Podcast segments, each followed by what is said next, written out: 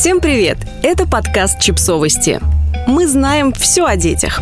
Пять тезисов биолога Константина Северинова о нашем репродуктивном будущем – в январе 2022 года в сети появился новый выпуск YouTube-шоу Софико Шеварнадзе «Просто о сложном». Его гостем стал известный молекулярный биолог Константин Северинов, профессор Сколковского университета наук и технологий и Радгерского университета США. Речь в этом выпуске шла о так называемых генетических ножницах, то есть о корректировании генома человека. И поскольку в будущем эту технологию, возможно, будут использовать для улучшения эмбрионов, мы тезис тезисно законспектировали высказывание ученого о том, какое влияние все это окажет на наше развитие.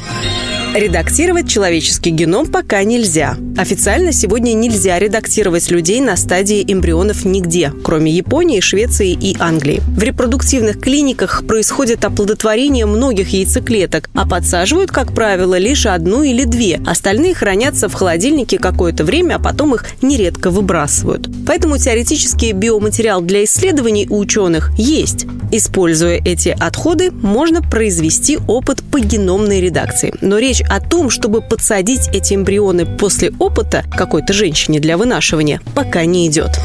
Мы взломали естественный отбор, но это привело к рождению детей с генетическими особенностями. Культура позволяет нам уйти от естественного отбора, который действительно работает очень жестко. Все неприспособленные должны умереть. Благодаря культуре у нас есть необходимые вспомогательные средства, чтобы обойти целый ряд врожденных недостатков. Например, люди придумали очки, чтобы справиться с плохим зрением. В итоге эти недостатки накапливаются в популяции, потому что естественный отбор не действует на нас, как должен бы был. С развитием медицины количество таких неприятных генетических особенностей будет расти.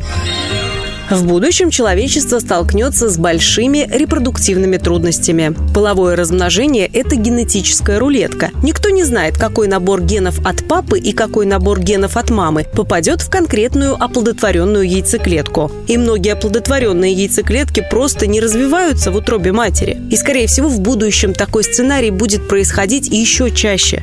Это может оказать влияние на уровень рождаемости, а впоследствии и на численность всего человечества. Мы будем рожать все все меньше и меньше здоровых детей редактирование эмбрионов когда-нибудь обязательно разрешат. В какой-то момент в будущем генное редактирование эмбрионов станет реальностью. Связанные с этим этические и технологические вопросы будут решены. Этика и законотворчество лишь констатируют измененную реальность. Мы видели это на примере пандемии. Когда уровень рождаемости существенно снизится из-за накопленных людьми отрицательных мутаций, редактирование эмбрионов разрешат.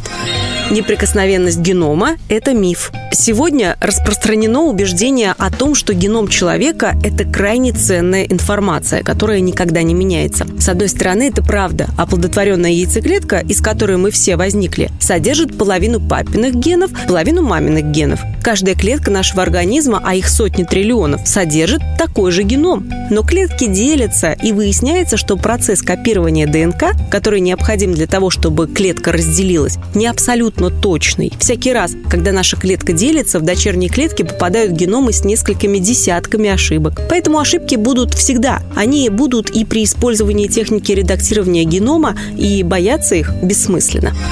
Подписывайтесь на подкаст, ставьте лайки и оставляйте комментарии. Ссылки на источники в описании к подкасту. До встречи!